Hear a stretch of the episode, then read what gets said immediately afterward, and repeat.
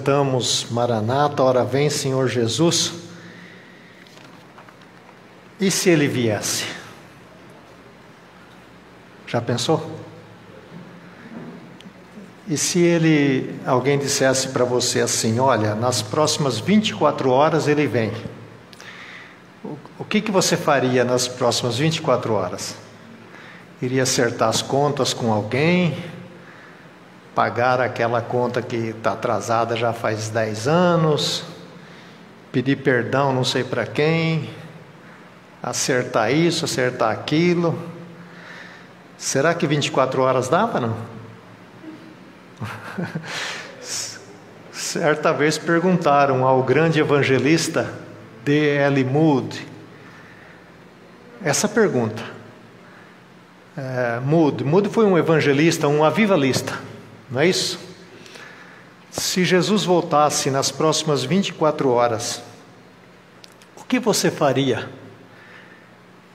Sabe o que ele respondeu? O que eu estou fazendo agora. Então é isso. E eu escrevi outro dia no meu Face: raríssimas vezes você escuta uma mensagem sobre a segunda volta de Jesus. Para que se perturbar com isso, não é verdade? A vida está tão boa e o crente ele é tão inteligente, ele torna a vida aqui o melhor possível para ele, já que ele já vai para o céu mesmo, ainda mais presbiteriano que não perde a salvação. Não é?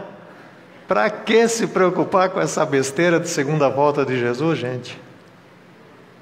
Mas enfim, ele vai voltar é a sua promessa. Quero parabenizar em nome da Faculdade Teológica Sul-Americana esta igreja, que, de certa forma, é, nasce também ali pelos arredores da FTSA. É, me lembro quantas vezes nós conversamos, é? oramos a respeito dessa igreja que não existia ainda e agora existe para a glória de Deus. Então, nossos parabéns e que o bom Deus continue derramando sobre vocês graça sobre graça, para que esta igreja se torne um farol a iluminar o caminho que aponta para Jesus Cristo. Eu fui avisado para falar pouco. Quero entregar os dois pastores aí mais de uma vez. e o Silas, achando que o Zé Antônio não havia falado, já veio me falar de novo hoje. Fala, fala pouco. Bom, eu, como sou obediente, né? É, o cristianismo é a respeito do passado. A ceia que será celebrada hoje fala sobre isso. Recordar trazer à memória a pessoa de Jesus, o evento chamado Jesus Cristo no nosso meio. Então, o cristianismo é a respeito do passado. A igreja está fundamentada nas doutrinas, nos ensinos, na teologia que foi construída não só nos tempos bíblicos, mas no decorrer da história. As pessoas foram construindo isso para que nós pudéssemos chegar até aqui.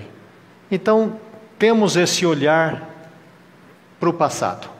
Mas o cristianismo é a respeito do futuro. Há alguns anos, há uns dez eu imagino, eu editei um livro cujo título é A Igreja do Futuro. Eu sou fascinado e apaixonado pelo futuro e pensar a igreja no futuro.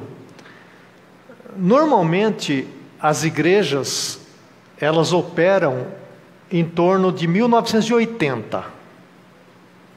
Nós estamos hoje respondendo perguntas que as pessoas fizeram aí por 80, 90, mas nós já estamos em 2020. Mas na nossa cabeça, 20 ainda não existe. A gente está aí 1990, um pouquinho por aí. Porque nós somos fascinados pelo passado e não temos muita lateralidade em relação ao futuro. Futuro parece assim uma coisa muito distante para nós. Mas eu gosto de pensar na igreja do futuro. E, e o Novo Testamento fala sobre isso em alguns lugares. Corramos a carreira que nos está proposta, olhando para o Autor da, da nossa fé. Então, corramos é correr para o futuro. A nova natureza de que o Novo Testamento fala é a respeito do futuro, para a gente se revestir dessa nova natureza, viver essa nova natureza.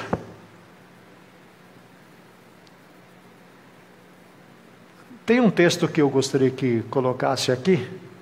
Está aí, filho, o texto?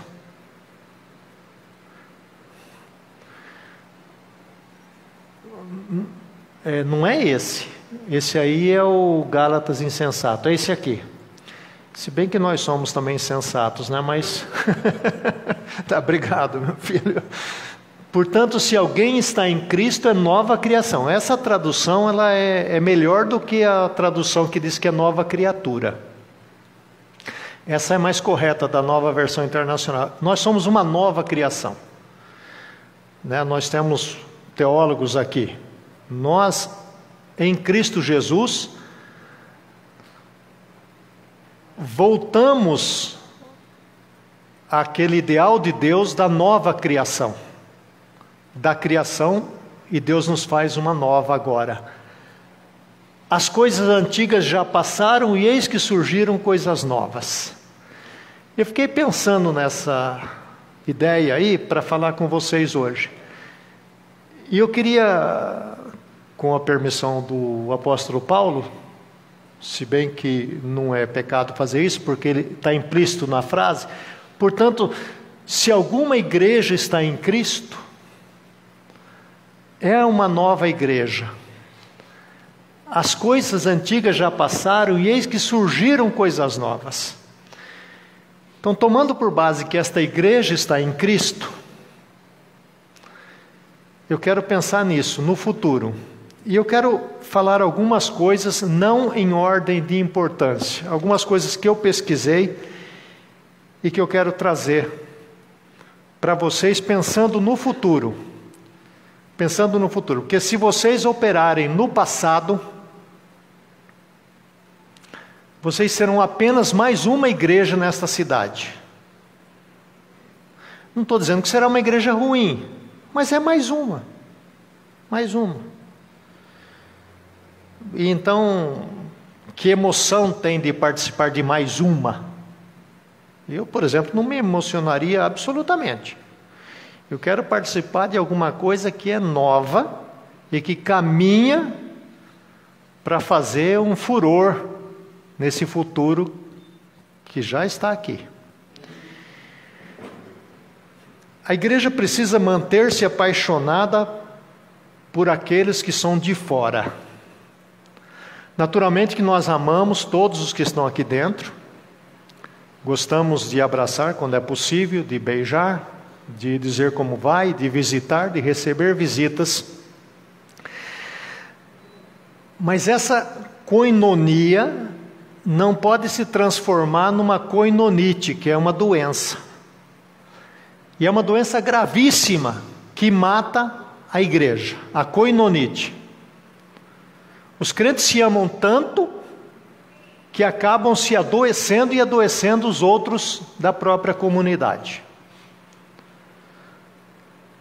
Então nós precisamos manter os nossos olhos e nos apaixonarmos sempre, sempre, cada vez mais por aqueles que estão lá fora. Jesus disse: Eu tenho outras ovelhas que não estão aqui, e a mim me convém conduzi-las. Então eu queria desafiar você a olhar para essas pessoas que não estão aqui e amá-las como ovelhas em potenciais de Jesus Cristo. O crente tem um defeito de berço. Berço é quando se converte. É de olhar para as pessoas do mundo e olhar de forma depreciativa, de olhar e chamá-las de nomes depreciativos. Jesus ele olha para as pessoas de fora e as chama de ovelhas. Então, quando você encontrar alguém, olhe para aquela pessoa e pensa: será que essa pessoa não é uma ovelha de Jesus e ela não sabe ainda?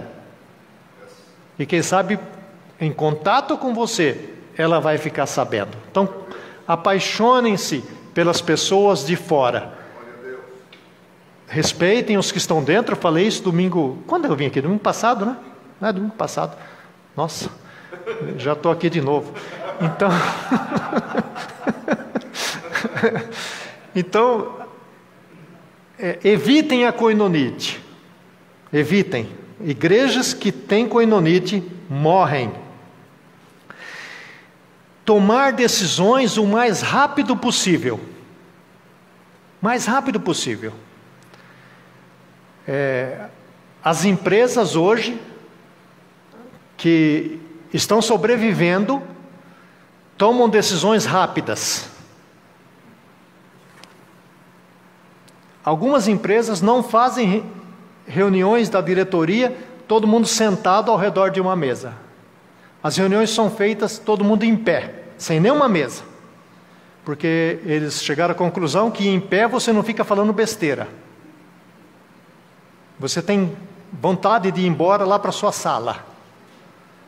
Igreja é um sufoco. Reunião de conselho. Uh, aí já vai eleger aí, né, os irmãos aí, as irmãs também. É tanto assuntinho e demora uma eternidade para resolver uma coisa que em qualquer lugar se resolveria em 10 minutos. Então a igreja do futuro é rápida. Graças a Deus que com, por causa dessa pandemia nós descobrimos que a gente pode se reunir sem se encontrar presencialmente. Então, reuniões do conselho, não precisa ficar marcando toda segunda-feira, não sei de que mês. Não, é qualquer hora.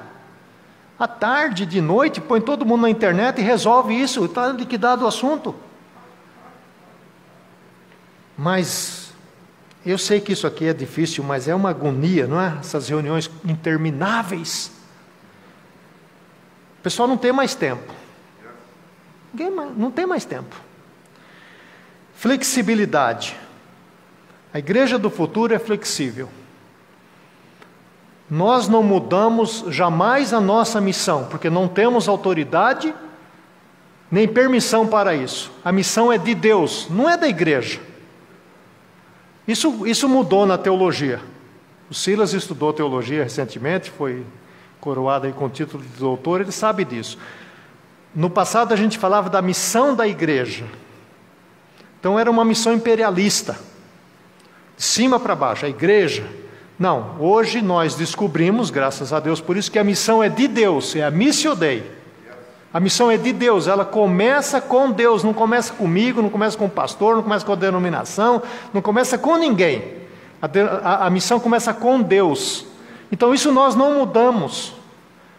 Nenhuma igreja tem autoridade e autonomia para mudar a missão de Deus. Mas o que é que nós podemos mudar? O método. A minha neta tem cinco anos, ela tem um pig bank, que é, como é que fala? Cofrinho né, de como era, né? Aí eu estava em casa com o pigback. Eu falei, mas para que você quer tanto dinheiro? Eu quero comprar um celular, vovô. Falei, o quê? Você só tem cinco anos. Eu não vou dar mais moeda para essa menina de jeito nenhum. Então, deixar aquele cofrinho lá no vazio. Você imagina, cinco anos já está doida para ter um celular. Então vamos usar esse bendito celular, essa bendita coisa chamada virtual para tornar esses relacionamentos reais e do virtual a gente traz para o real aqui para, a nossa comunidade. Amém. Amém. Essa é a grande lição dessa pandemia. Nenhuma igreja que se preze vai deixar o virtual a partir de agora. Você pode botar de gente aqui, mas não pode mais abandonar o virtual. Não pode mais. Uma igreja do futuro é uma igreja que aguenta questionamento crente é doido para ninguém perguntar coisa para ele, ou então perguntar coisa facinha. Onde Jesus morreu? Para na cruz do Calvário. Jesus morou aonde? Em Israel. Mas isso aí até Tatu sabe responder. Entendeu? Até eu que sou tonto respondo isso. Quantos livros tem na Bíblia? Hum, 66, não é isso? É? é. 3 vezes 9, 27, né? 39 no velho, você faz a multiplicação, eu que sou meio contão, tem que fazer isso. 3 vezes 9, 27 é o que dá no novo. Gente, isso aí qualquer um responde. Eu quero saber quando as pessoas que nós estamos apaixonados por elas lá fora vêm para a nossa igreja e começam a fazer aquelas perguntas mais esquisitas do mundo. Mas por que vocês cantam essas coisas aqui? É igual estava lá na igreja uma vez e a gente cantava Vem Jerusalém. Aí a outra música também era de Israel. E a outra também. Casou que era tudo de Israel. Aí o sujeito perguntou, falou, o cônsul de Israel está aí dentro? aí ele perguntou. Falou, estão homenageando Israel? E ele ficou sendo uma curiosidade para saber onde estava o cônsul de Israel dentro da igreja, porque é tudo sobre Israel. Então nós fazemos de tudo para que o de fora seja confundido. Então eles vêm com perguntas complicadas, com perguntas difíceis. Vamos dar tempo, vamos ser respeitoso. Não vai assim já na jugular do cara falar, você é um idiota, que pergunta mais tonta. Se a pessoa está perguntando, não é tonto, é porque ela tem dúvida, ela quer saber, e a igreja precisa estar aberta aos questionamentos. Por que vocês fazem isso?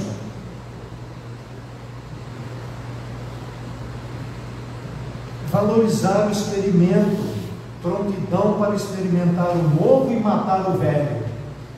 Como em igreja é difícil de acabar com certas coisas. Aquela reunião encalacrada que não vai ninguém. Aí do pastor você terminar com aquela oração. Ninguém que vai, vai ser todo mundo contra. Já reparou nisso? Você não vai, eu também não vou. Mas ficou sabendo que terminou a oração. Como? Não é possível. A reunião de oração? Uma igreja não sobrevive sem reunião de oração, mas você nunca foi. Acaba com essa agonia, meu Deus do céu. Para quê? Três pessoas. Aquela irmãzinha, aquele sacrifício, um frio danado. Faz outra coisa. Que mais gente possa participar. Então, gente, vamos abraçar o novo, experimentar. Qual é o problema de experimentar? Se não deu certo, abandona. Quantas coisas você vê no mundo empresarial que começou e não tem mais hoje? Por quê? Porque as pessoas estão experimentando. E se não deu certo, muda para outra coisa. A Bíblia fala sobre isso. Você lançou a semente aqui, não, não, não, não germinou, não nasceu, o que, que você faz? Lança ali. Você não vai ficar lançando a semente aqui, porque aqui não nasce mais. Lança em outro lugar e vê o que, que vai acontecer. Finalmente, habilidade para dizer não. Não. Isso aqui é mais para liderança. Essa semana, um, ex-aluno, eu não chamo de ex-aluno, porque nós temos aqui o João, um ex-aluno é graduado, né? Graduado. Ele me escreve, AC. Veio uma turma aqui para a igreja e eles não concordam com o que a gente está fazendo e querem mudar, é, querem fazer assim, querem fazer assado, e se não eles vão embora. Falei, manda aí em nome de Jesus. Manda. Porque a tendência do pastor é, é, é abraçar, sabe? Porque vem quatro, cinco, você fala, nossa, na igreja de 20 veio quatro, mas vem quatro que quer mandar na vida dos outros. Não, fala não. Nossa igreja tem uma missão, nossa igreja tem um alvo, tem uma visão e nós vamos nessa visão. Eu acho que isso tem que deixar muito claro. Assim que estiver organizado por aqui, tem que alguém tem que entrar e ver aqui, a nossa visão é essa. Aí você lê, só não concorda. Ou você passa a concordar, ou então passa a discordar. E se você passar a discordar, você fica chateado aí no banco, fica mesmo, nenhum porque fica chateado na igreja, sabe disso? Eu amo quem fica chateado na igreja. Porque pelo menos fica aí. Certo? Ah, mas estou tão chateado que eu preciso ir embora. Não, não precisa, mas precisa. Então vai, não, Jesus vai. Tem 1.100 igrejas em Londrina, uma vai servir para você. A, igre... a, a liderança não pode abrir mão de falar não, porque ela tem que falar sim para a comunidade. Teve esse ponto, Zé? Amém, claro. Silas, João, Claro. tem que falar não, porque o sim é para a comunidade toda. Yes. Do contrário, a gente fala sim para alguns e não para toda a comunidade. Yes. Então o futuro não chega. Uhum. O futuro não chega. Estou terminando. Já deu uns minutos, né? Estou vendo que você está nervoso. Deixa eu ver o que eu escrevi aqui. Glória a Deus. Glória a Deus mesmo. Cadê o, a imagem aqui? A sua empresa está se adaptando? A sua igreja está se adaptando? Isso aí é, é da segunda maior empresa de tecnologia do mundo, a Oracle. Quem é da informática ou tecnologia sabe disso.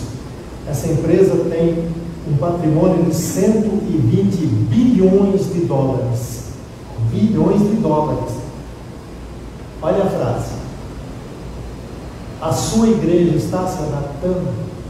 Se não se adaptar, morre. Se o trigo, se o grão não morrer, fica ele Só. só. Se a igreja não se adaptar, fica ela Só. só. Só. Nossa missão é uma: apresentar Jesus Cristo ao mundo. Essa é a nossa missão. Apresentar Jesus Cristo ao mundo, orando para que as pessoas às quais ele foi apresentado se tornem amigas e amigos de Jesus. E a igreja permitir que Jesus se relacione com essas pessoas, ao ponto de levá-las à maturidade. Essa é a missão da igreja. Essa é a sua missão. Essa é a sua missão. Qual é o seu dom espiritual? Nós vamos ainda trabalhar sobre isso numa outra oportunidade. Então nós temos uma promessa da presença de Jesus. Eu estou com vocês. Jesus está com esta igreja. Jesus está com vocês. Esta é a promessa de Jesus. Nós temos a direção do Espírito Santo sobre a igreja. A igreja não é dirigida pelo conselho, os irmãos que vão ser eleitos aí vão tirando o cavalo da chuva, tá? não, é? não são vocês que vão dirigir a igreja, não. Ah, eu estava pensando, então tira seu nome de lá. Já é um favor que você faz. Ah, o pessoal da diaconia também. Vai lá e pega aí o. Deve ter o. Sabe, tem um, um pincel lá, vai lá e tira seu nome. Não é o conselho que dirige a igreja, não. É o Espírito Santo. O Espírito Santo é o condutor da igreja, desde o princípio até os dias de hoje. Ele é o condutor. Presença de Jesus para que a gente não faça nada fora do que ele determinou. Ele está presente. Ele está presente. E ele falou: o Espírito Santo vai ajudar vocês. Então, usando uma frase do John Stott para encerrar: ouçam o Espírito, ouçam o mundo. Certo?